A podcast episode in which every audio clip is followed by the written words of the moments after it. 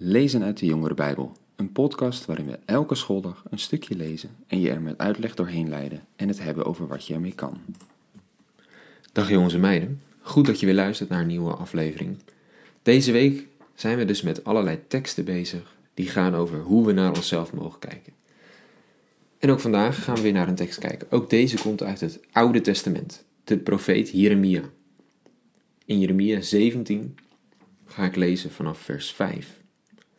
Dit zegt de Heer: vervloekt wie op een mens vertrouwt, wie zijn kracht ontleent aan stervelingen, wie zich afkeert van de Heer.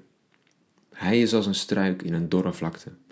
Hij merkt de komst van de regen niet op. Hij staat in een steenwoestijn, in een verzield en verlaten land. Gezegend wie op de Heer vertrouwt, wiens toeverlaten Heer is. Hij is als een boom geplant aan water, zijn wortels reiken tot in de rivier. Hij merkt de komst van de hitte niet op, zijn bladeren blijven altijd groen. Tijden van droogte deren hem niet, steeds weer draagt hij vrucht. Ja, een interessante tekst. Twee manieren van leven worden hier tegenover elkaar gezet. Op mensen vertrouwen of op God vertrouwen.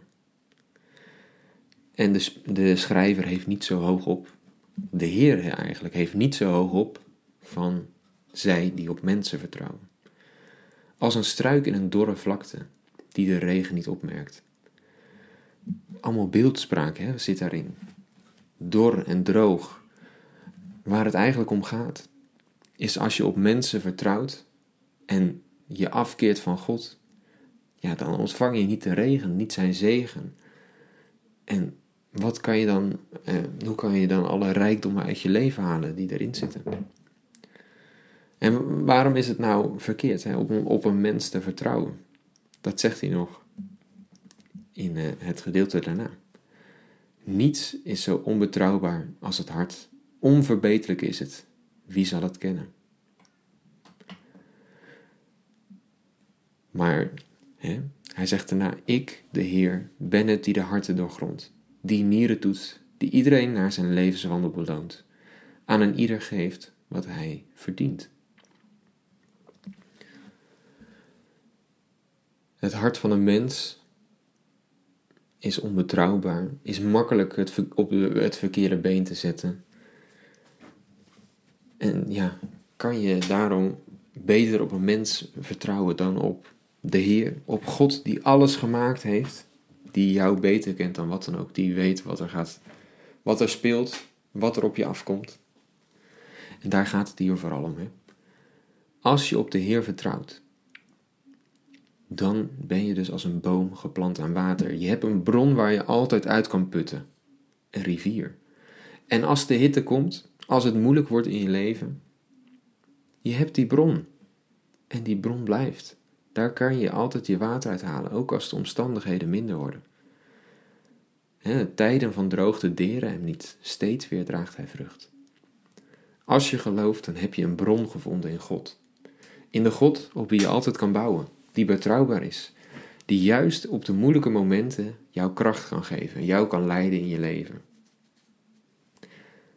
En God is het, die de harten doorgrondt, die weet wat ons bezighoudt. En hij zal ons geven wat we nodig hebben.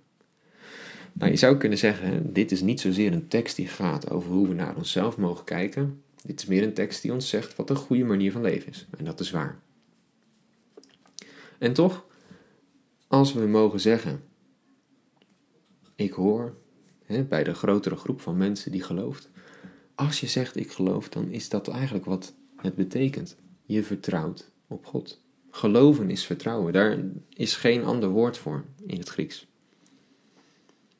Als je op God vertrouwt, dan mag je jezelf zo zien. Als een boom geplant aan water. Met je wortels in de bron van God. God die je altijd kracht kan geven. Die je kan helpen in moeilijke momenten. En die je kan helpen om vrucht te dragen. Nou ja, iets om over na te denken vandaag.